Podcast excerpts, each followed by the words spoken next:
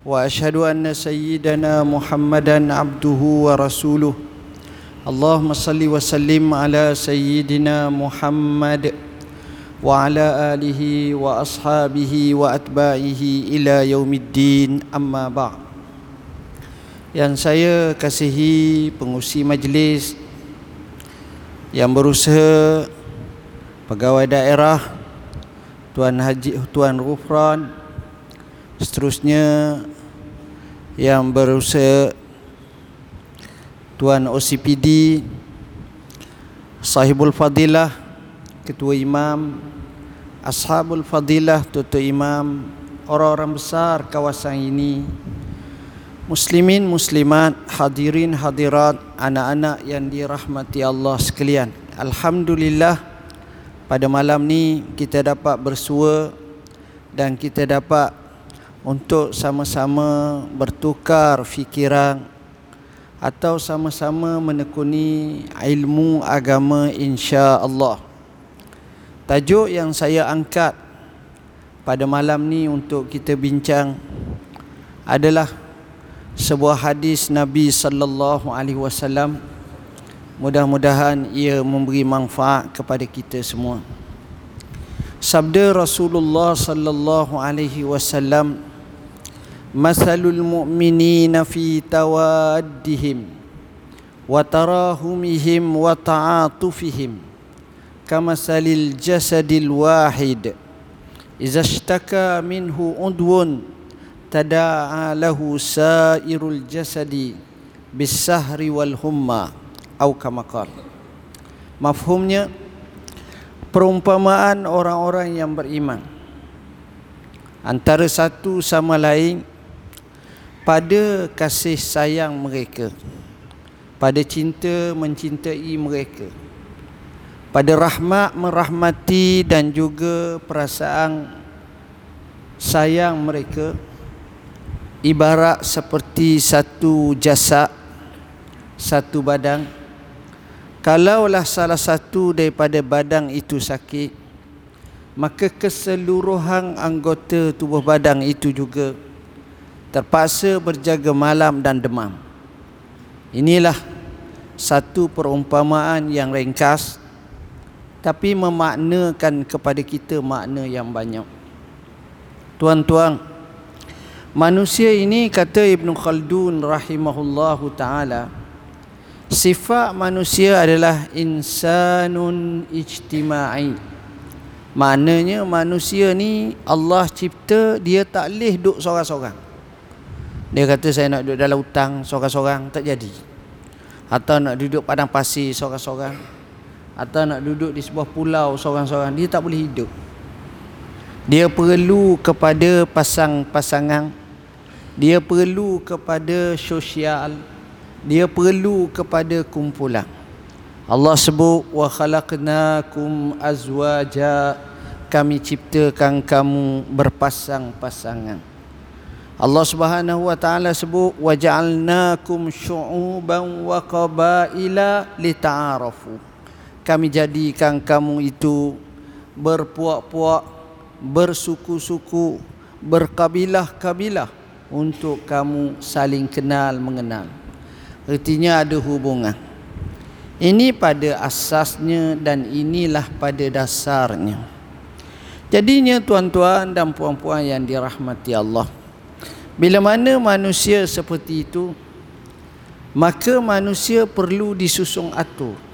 Adanya ketua Adanya pemerintah Adanya orang yang menguruskan Maka jadilah satu masyarakat madani Satu masyarakat yang berkembang Yang akhirnya tersusung atur sebuah kehidupan yang selesa dan baik dalam keadaan seperti itu entah macam mana kehidupan manusia yang diakalkan oleh Allah Subhanahu wa taala dengan akalan tapi masih lagi bersengketa bergaduh. Sebenarnya seekor harimau yang ganas dia membaham seorang je manusia. Paling banyak pun dua orang dalam hidup dia tapi manusia yang ganas ratusan orang ribuan orang boleh menjadi korban. Kenapa? Itulah manusia. Manusia ini tuan-tuan bila mana mereka jauhkan daripada hidayah maka hidup mereka adalah hidup jahiliyah. Sifat individualistik sifat keakuan sifat sekadar aku semata-mata sifat ini membarah dan sifat ini begitu subur dalam kehidupannya hasil dan natijahnya bila mana sudah subur dalam kehidupan maka dia tak kira dah pada masa itu sebab itu antara penyakit besar manusia namanya qasawatul qalb. Apa makna qasawatul qalb? Maknanya manusia itu berada pada kedudukan yang kita panggil dia ni hatinya begitu keras. Hati keras tuan-tuan. Bila mana hati itu sudah keras, maka susah dah untuk menjadikan manusia berada pada kedudukan yang terbaik. Dia tak kira pada masa itu dia boleh buat apa saja. Inilah parahnya manusia. Zaman dulu kita tengok zaman sebelum Nabi diangkat menjadi rasul. Zaman yang dipanggil jahiliyah. Zaman tu bunuh biasa. Sehingga perkara kecil sampai ratusan tahun berlaku pembunuhan. Peperangan yang tak sudah-sudah. Peperangan rabrak dan peperangan dasas dalam catatan sejarah begitu berlaku. Tiba-tiba bila mana Islam datang dengan makna salam dengan makna rahmah Nabi telah bina satu masyarakat sehingga manusia ketika itu sudah wujud insaniyatul insan kemanusiaan manusia sudah wujud ketika itu sifat ihsani. Wa ahsinu innallaha yuhibbul muhsinin. Kamu berihsanlah Allah suka orang-orang yang begitu baik. Jadi sifat-sifat seperti ini mula dah nabi masukkan nabi pasakkan. Sampailah kepada pembinaan kota Madinatul Munawwarah. Apa nabi buat perkara pertama masalah persaudaraan nabi mempersaudarakan orang-orang ansar dengan orang-orang muhajirin. Nabi memecahkan mental block. Nabi memecahkan sebarang bentuk barrier sebarang bentuk halangan dan hadangan. Orang Mekah bergaduh sama sendiri dengan puak masing-masing. Ada kabilah Bani Adai, ada kabilah Bani Abdul Muttalib, ada kabilah Bani Hashim, ada kabilah Bani Qusay, ada kabilah Bani Lu'ai, ada kabilah Bani Kilab, macam-macam kabilah banyak. Dengan membawa semangat ke kabilahan masing-masing.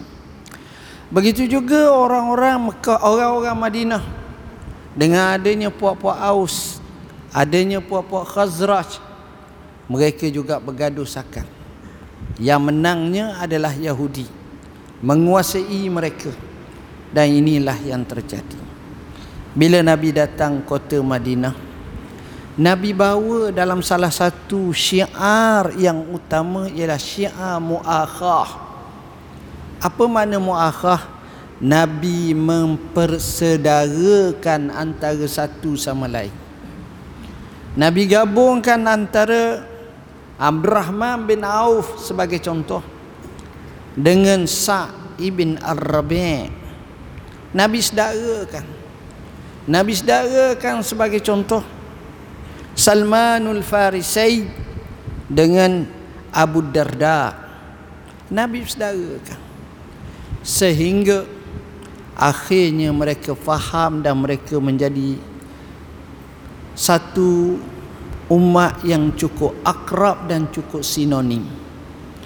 Persaudaraan mereka itu cukup kuat.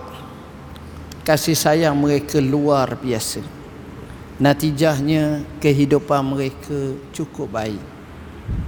Tapi sekarang tuan-tuan kita tengok Selepas sekian lama Kita nampak Persedaraan mula luntur Kalau dulu orang Perak ni Nak pergi ke Kuala Lumpur, ke Bangi contohnya Anak belajar di UKM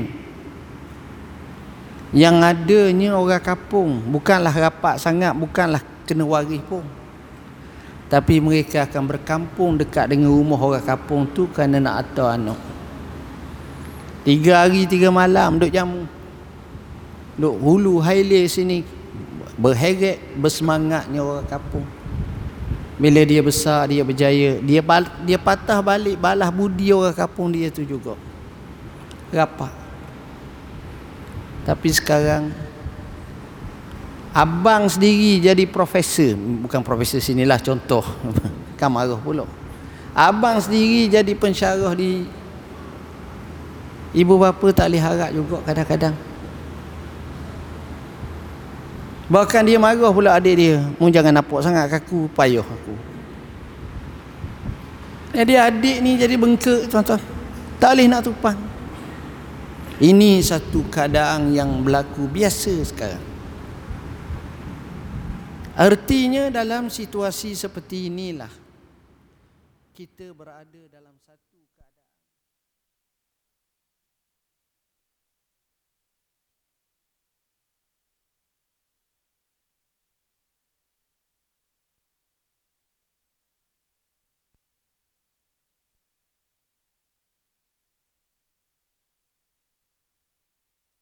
maka akhirnya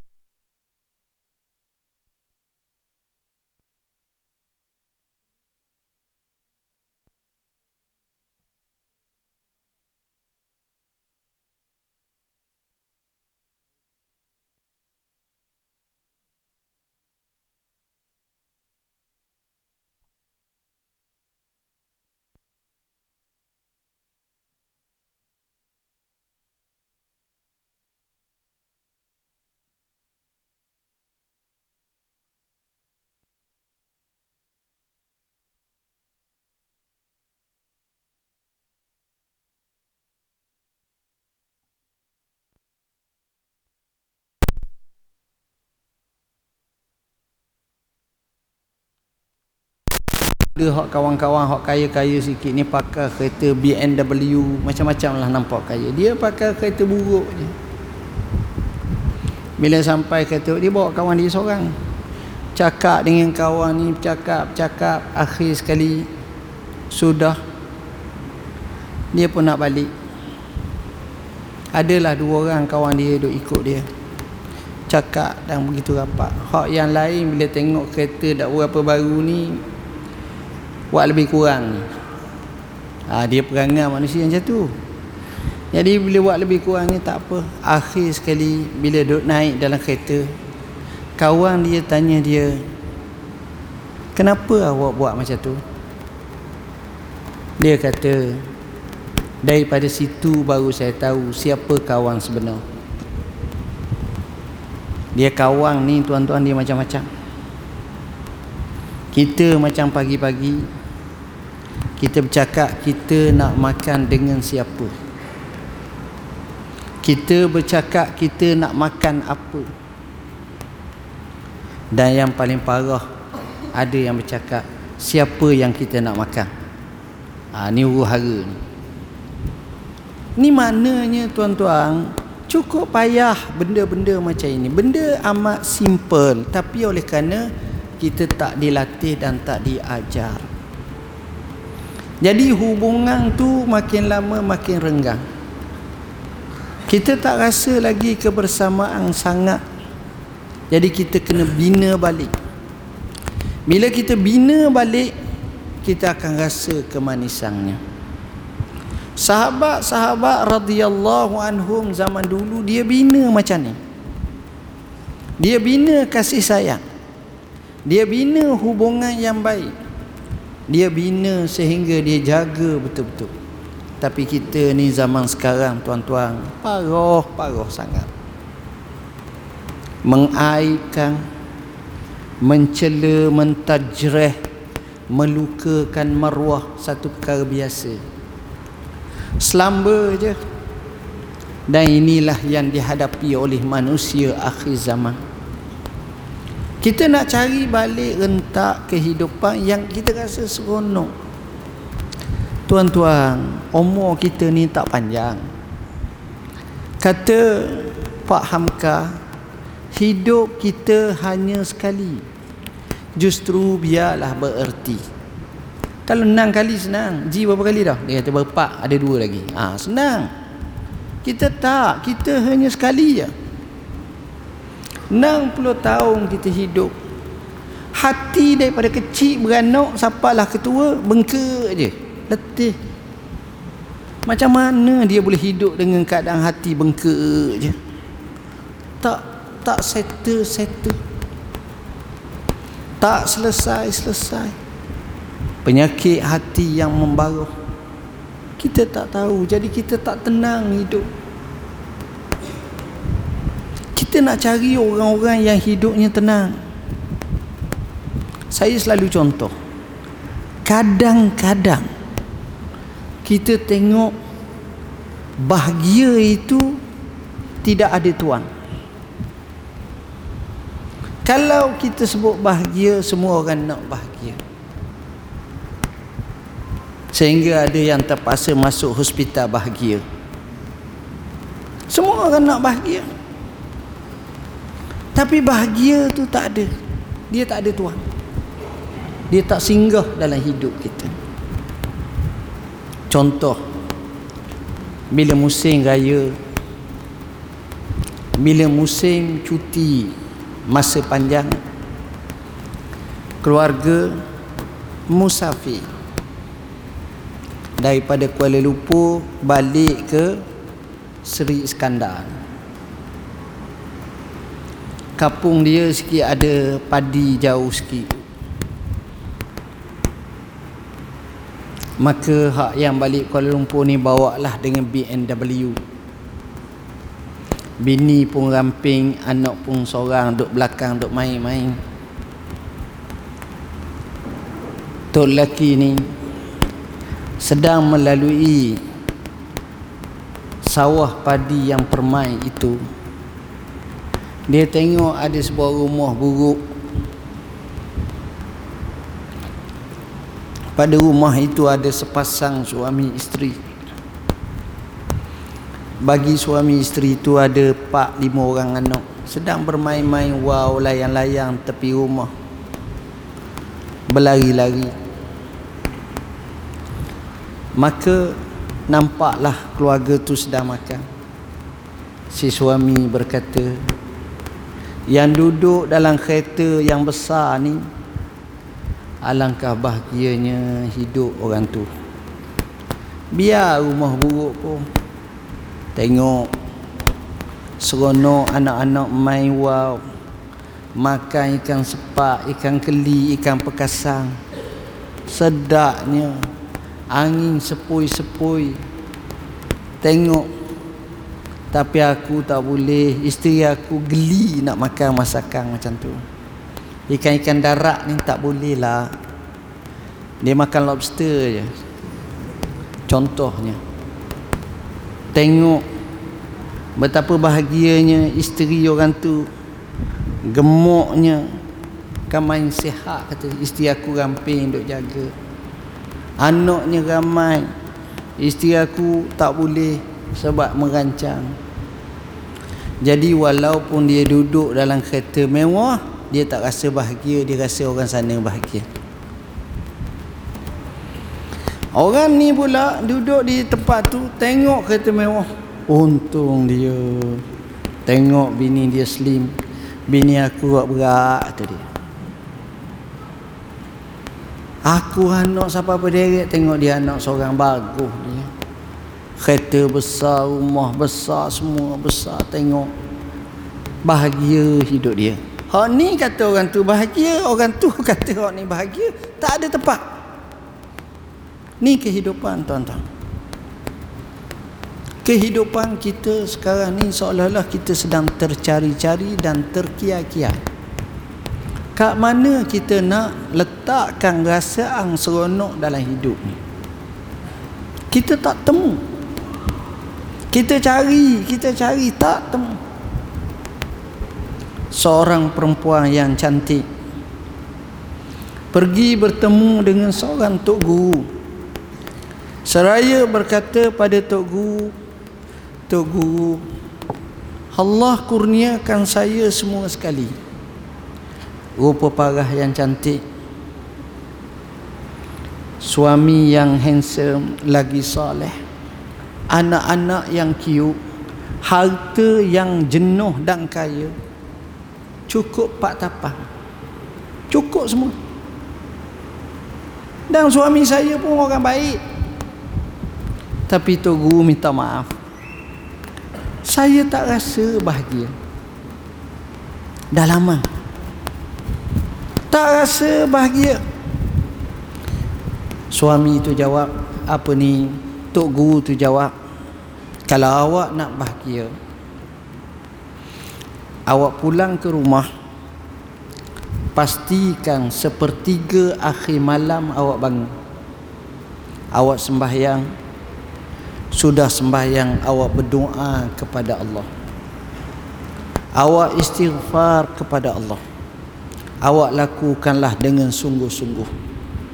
Dia pun buat tuan-tuan dia buat buat buat.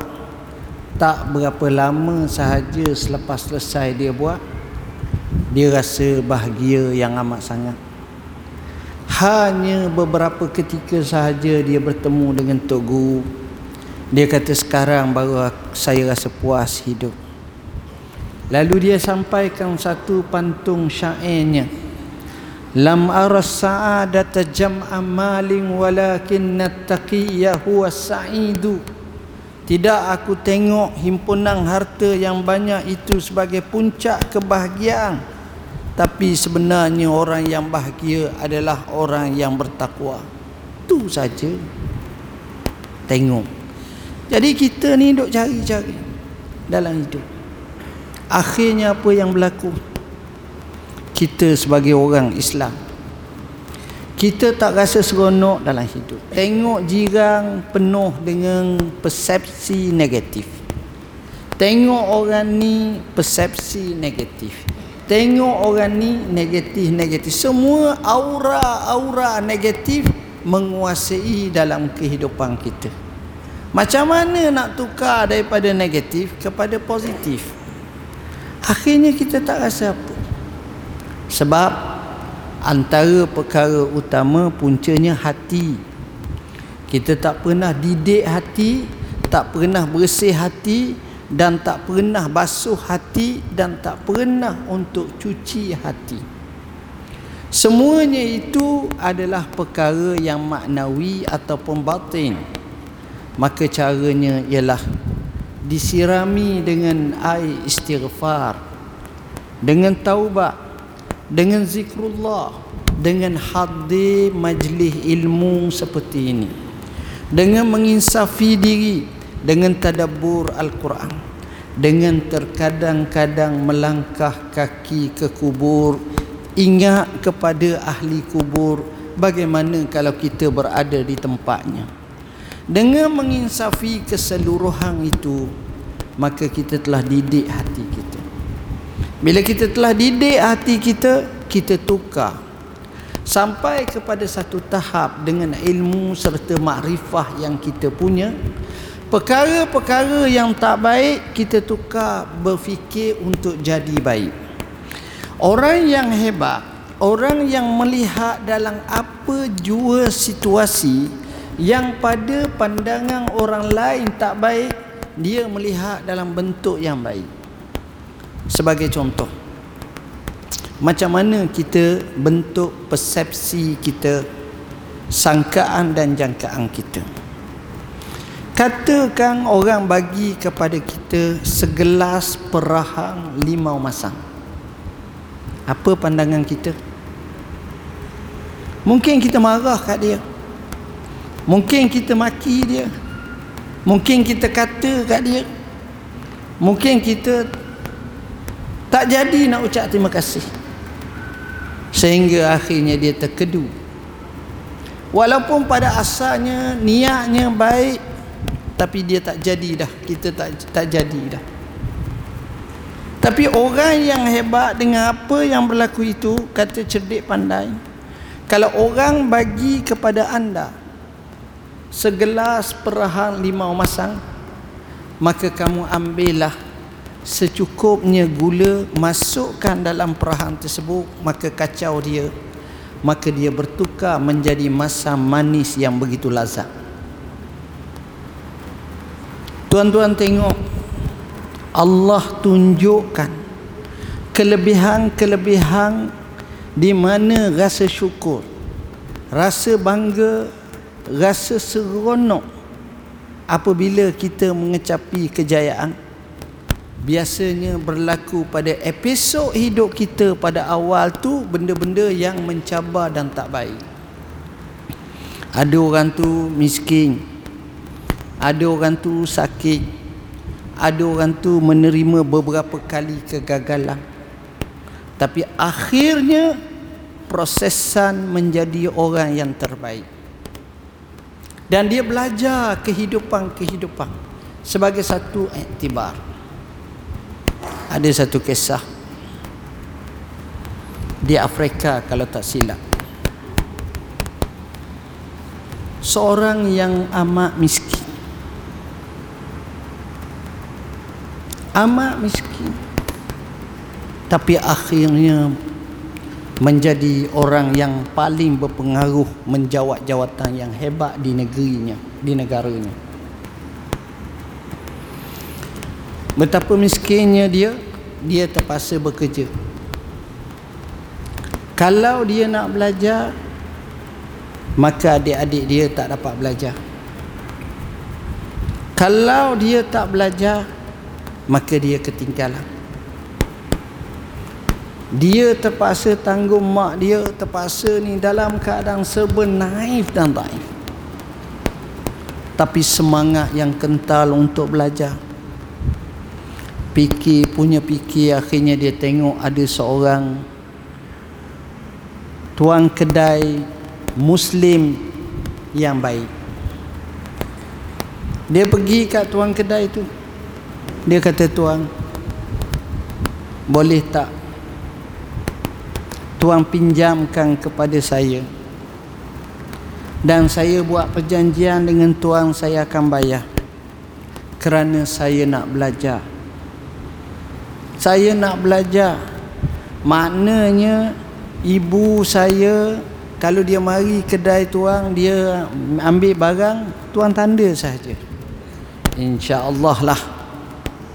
Satu masa mengikut perjanjian saya dapat kerja saya akan bayar.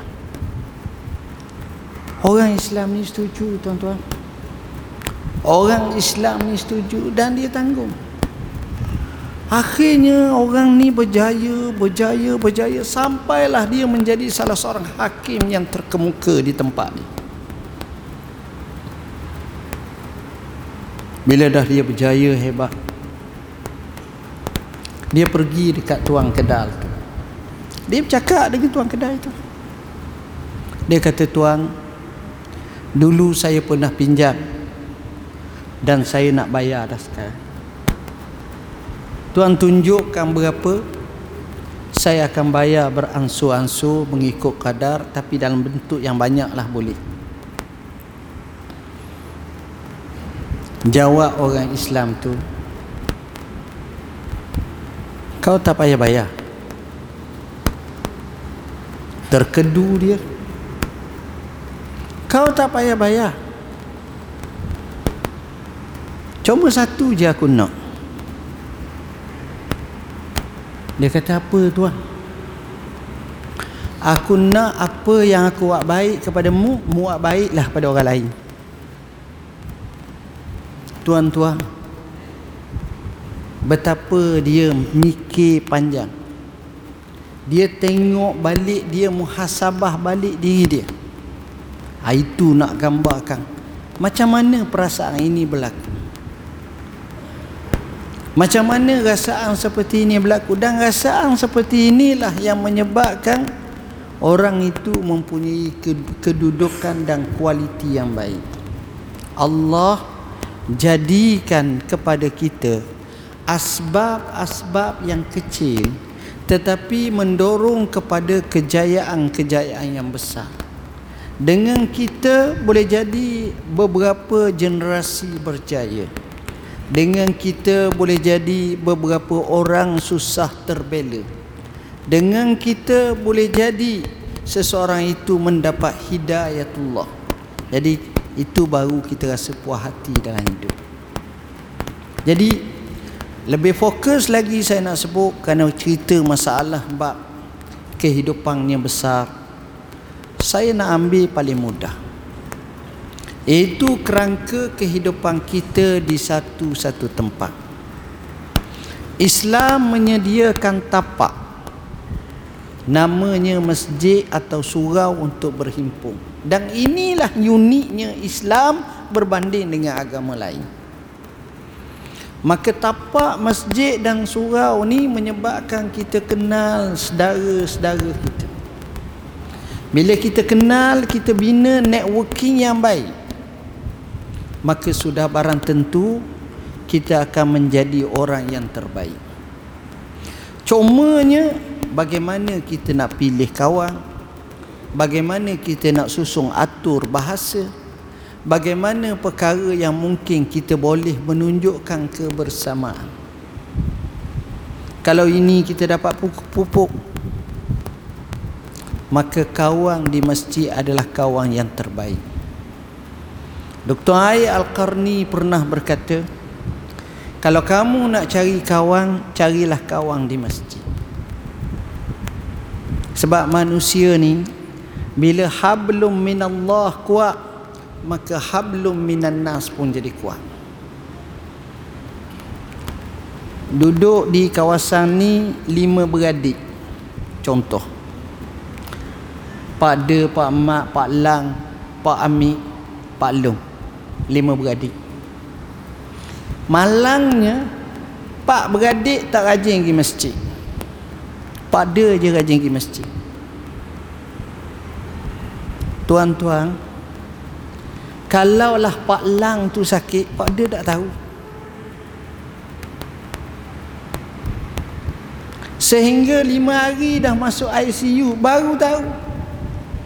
Sebab tak ada connection ke masjid tapi kalau Pak dia ni sakit kawan-kawan dia hak pergi masjid selalu hak regular ni tahu. Kenapa pak dia tak mari mag zuhur tadi? Entah. Tok iman tanya tok bila tanya tok siok tanya kawan-kawan tanya. Asal tak mari lagi? Eh ada apa pada dia? Keluar ke? Tak.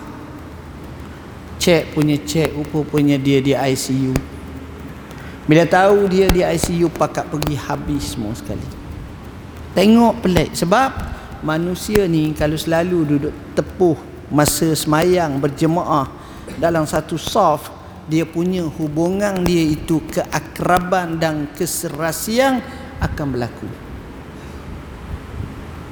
Cerita seorang Tok Bila. Ni cerita sungguh cerita Arab. Tok Bila ni kerjanya azang azang je hampir tiap waktu dia lah lama dah di azam. Sampai satu hari dia sakit. Sakit macam koma. Duduk di hospital. Anak bini datang. Jaga. Tengok di monitor screen dia tu nak straight je banyak. Sekali-sekali naik. Kita teruskan ataupun teruskan. Boleh dua jam boleh? Ha. Kalau boleh 2 jam maknanya 20 minit saja lagi insya-Allah. Sebelum pukul 9 saya berhenti. Insya-Allah dalam 8.50 ataupun 8.45 saya berhenti. Sebab saya kalau suruh berhenti sekarang pun saya suka.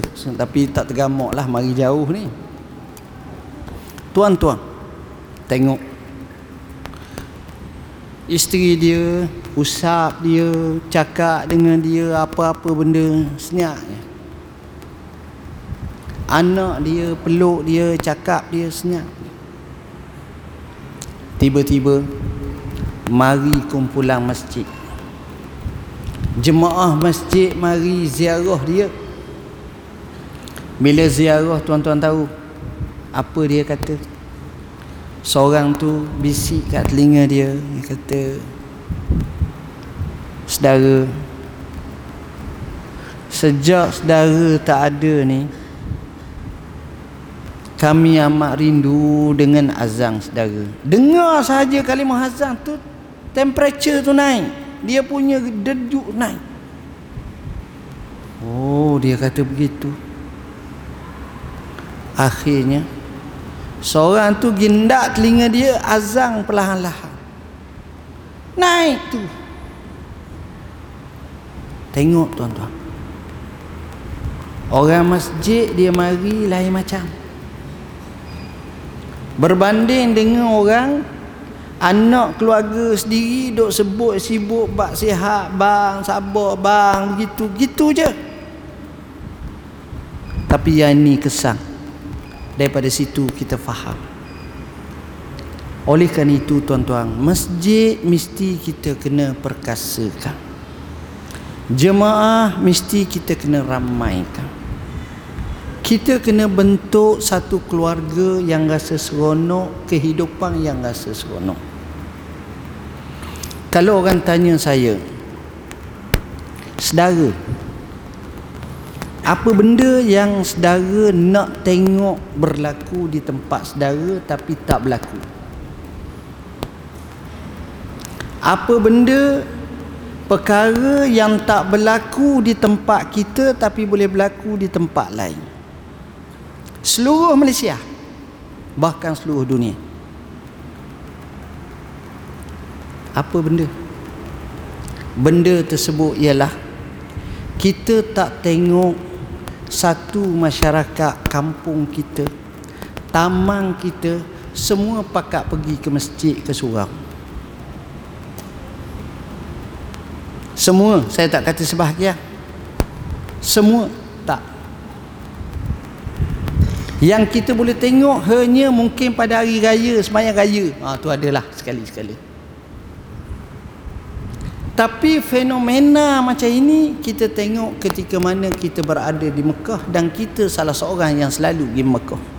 Pergi ke masjid. Tengok. Kita tak ajar diri kita. Tuan-tuan tengok bila mana dengar suara azan Allahu Akbar Allahu Akbar. Tuan-tuan tengok ibu, bapa, anak, kereta ni parking, kereta ni parking pergi menuju ke masjid. Masjid pun comel sangat dah ni. Oh indah pemandangan itu. Kerana pemandangan itu adalah pemandangan sejuzuk daripada pemandangan akhirat. Kita rasa lain.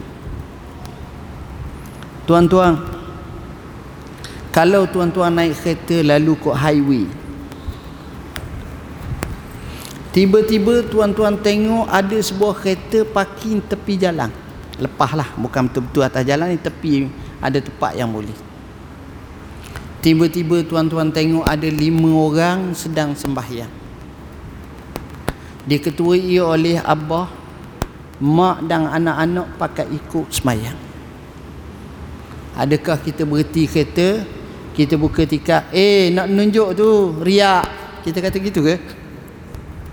Tak hati kita akan terasa Allah baiknya keluarga dia.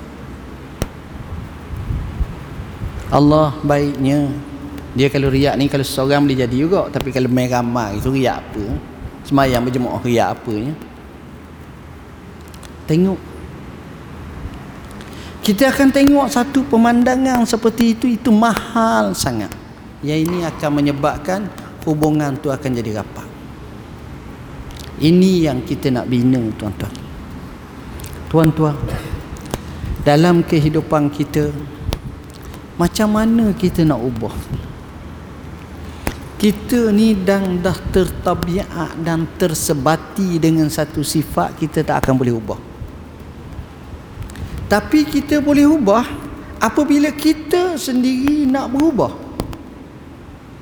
Tapi kalau agak aku buat apa-apa pun aku tak jadi dah. Innallaha la yughayyiru ma biqaumin hatta yughayyiru ma bi anfusihim solat ni mahal tuan-tuan. Seorang anggota polis masuk masjid semayang orang tengok tabik.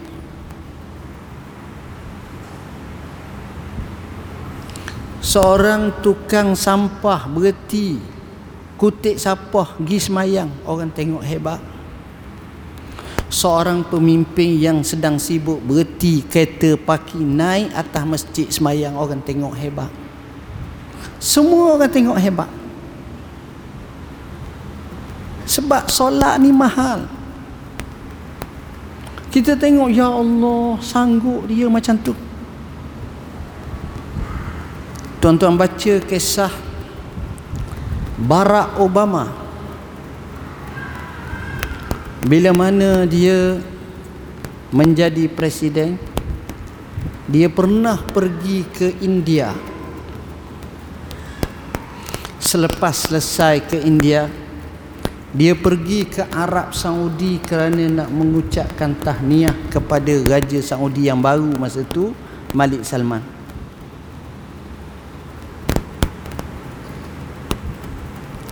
Dia terkejut dia kata aku nak kisah pada kamu bila mana aku pergi ke India orang yang sambut aku bilioner Orang-orang besar India tunggu aku sampai berjam-jam. Sebab dia orang yang VIP, orang yang amat penting. Boleh duduk tepi dia sengih gambar pun mahal dah. Laku.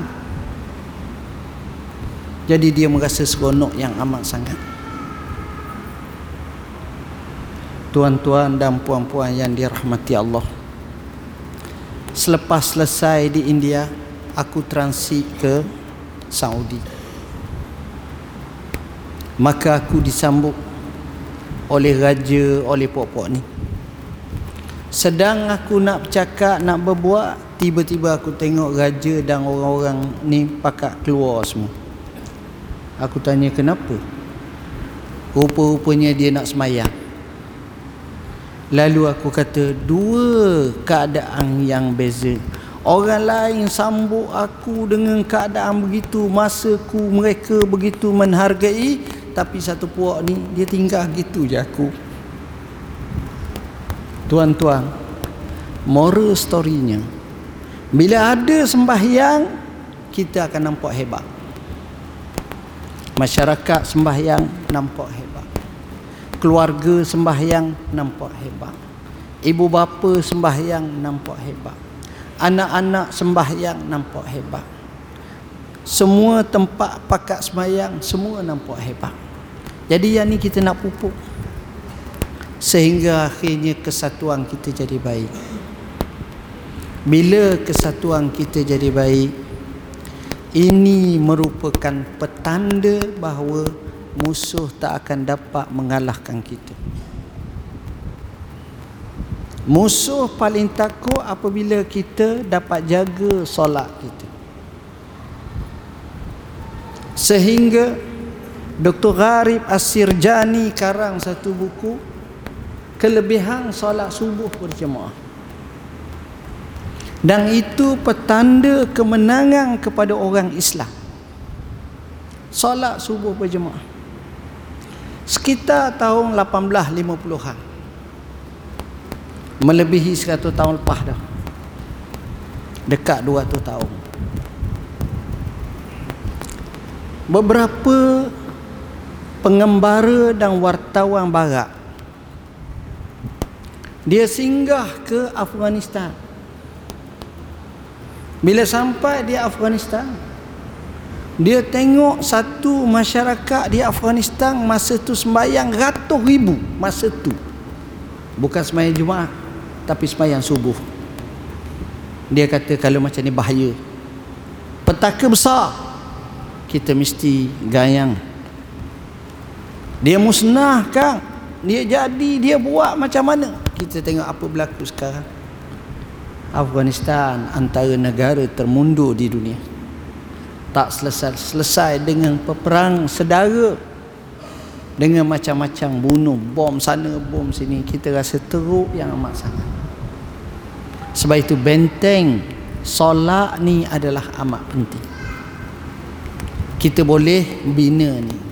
Buanglah yang keruh ambil yang jernih perkara remeh-temeh perkara kecil-kecil kita tak payah layang sangat kita tumpukan bagaimana untuk lihat titik-titik persamaan kita lihat titik-titik kebaikan. Kita selesaikan masalah remeh-temeh ni. Kalau kita nak bakit, kita bagaimana hubungan dengan isteri kita? Tak akan baik. Dengan suami kita. Dah duk sibuk cari salah masing-masing. Kita dengan anak-anak kita. Kita dengan keluarga kita.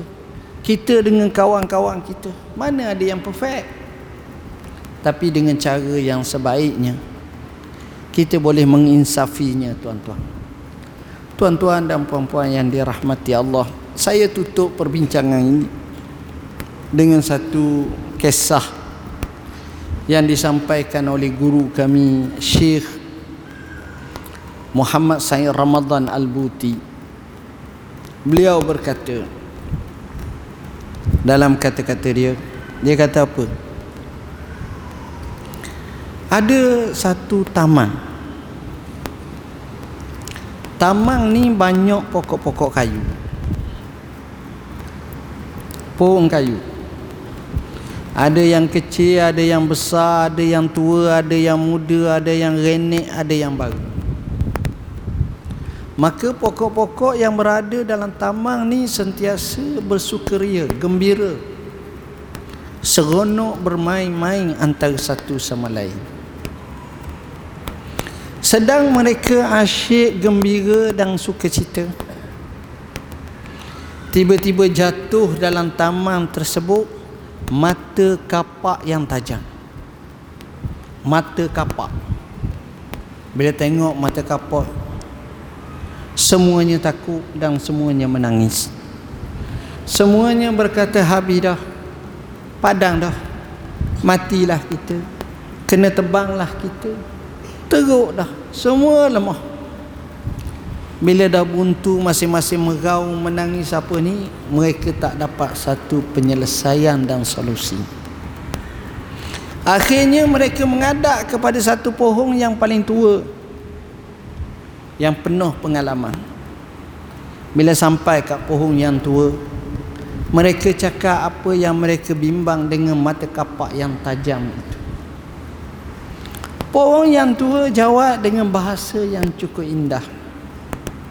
Dia kata, Wahai anak-anakku sekalian, jangan kamu bimbang, jangan kamu tangis. Mata kapak setajam mana sekalipun dia tidak ada fungsinya. Melainkan sebahagian daripada kamu memberi kepadanya ranting atau dahan kamu untuk dijadikan ulu kapak. Ketika itulah baru berfungsi. Apa mana musuh Islam nak perjatuhkan Islam nak perjatuhkan umat Islam dia bukan melalui mereka tapi melalui orang Islam sendiri. Membaca sejarah yang panjang kejatuhan kerajaan Baghdad kita akan tengok. Membaca kejatuhan kerajaan Melaka tuan-tuan tengok pecacai siapa? Tuan-tuan tengok bagaimana jatuhnya sesebuah tamadung-tamadung yang hebat. Tuan-tuan akan tengok sekurang-kurangnya saham yang diberi daripada orang dalaman itu sendiri yang memusnahkannya. Justru marilah sama-sama kita insafi dan saya taklah nak cakap panjang sebab masa begitu terhak pada malam ni. Mohon maaf bahasa yang saya guna mungkin kasar tak sesuai. Tapi tujuannya tak lain tak bukan. Marilah sama-sama kita menginsafi untuk bersatu dan untuk memuhasabah bila mana sahabat kita orang Islam kita kasih kat dia. Bila mana kita orang Islam kita dikasihi. Maka barulah harmoni dalam kehidupan. Dan untuk maklumat tentang soalan-soalan dan seumpamanya sila layari dalam laman web kami yang resmi www.muftiwp.gov.my kita menjawab soalan-soalan hampir setiap hari dengan pelbagai isu. Hampir 2000 soalan dah kita jawab. Dan soalan-soalan itu tuan-tuan boleh tengok dalam bayan linas dalam irsya al-fatawa dan seumpamanya yang mana kita kemaskinikan yang 4 tahun lepas lebih kurang 25 ribu orang pengunjung tapi sekarang sudah mencecah 9.8 juta tuan-tuan bayangkan macam mana isu-isu yang kita kemukakannya. Bersama kami di luar sana tu ada 80 koleksi kuliah kita. Begitu juga tinta nasihat untuk penuntut ilmu Baitul Maqdis Bumi berkat. Ini pun yang saya pergi ke Azhar baru-baru ni. Begitu juga rumahku syurgaku Macam mana kita nak bina rumah yang terbaik Wasiat untuk anakku. Begitu juga tip hafazan Al-Quran. Duduk atas kursi dalam bayan linas Nak tanya soal jawab berkenaan suci dan salat Termasuk juga isu-isu berkenaan hadis 40 yang kita syarahkan panjang lebar oleh Imam Nawawi. Tuan-tuan, marilah sama-sama kita bertekad untuk kita menjadi manusia yang baik, manusia yang saleh, keluarga yang saleh, masyarakat yang صالح, Insya Allah. Bismillahirrahmanirrahim. Allahumma fakihna fid din Alimna ta'win Allahumma ja'alna minal lazina istami'una al-qawla fayatabi'una asana Allahumma rabbana hablana min azwajina Wa zurriyatina kurrata ayun wajalna lil muttaqina imama. Allahumma rabbana atina fid dunya hasana وفي الآخرة حسنة وقنا عذاب النار وصلى الله على سيدنا محمد وعلى آله وصحبه وسلم والحمد لله رب العالمين والسلام عليكم ورحمة الله وبركاته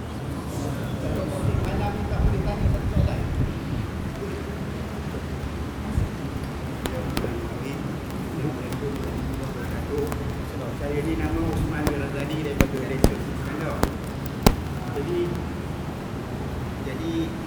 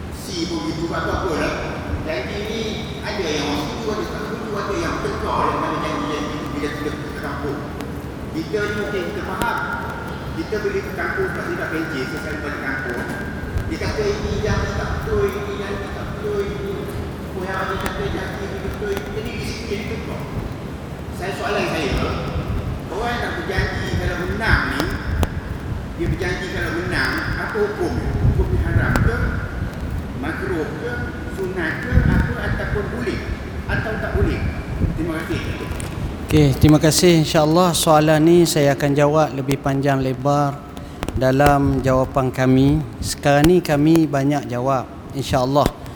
Contohnya pada hari ini kita jawab apa hukum mengundi orang bukan Islam. Kita kemukakan beberapa hujahan satu persatu. Sebelum daripada ni saya telah buat hukum mengundi itu sendiri saya telah bahaskan satu persatu dan sebelum daripada ni saya telah hantar surat terbuka kepada pemimpin dan semuanya menunjukkan ke arah perlu kepada kita faham akan ilmu dengan sebaik mungkin.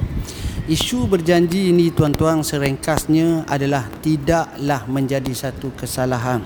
Sebab berjanji ini dalam bahasa moden zaman sekarang namanya manifesto.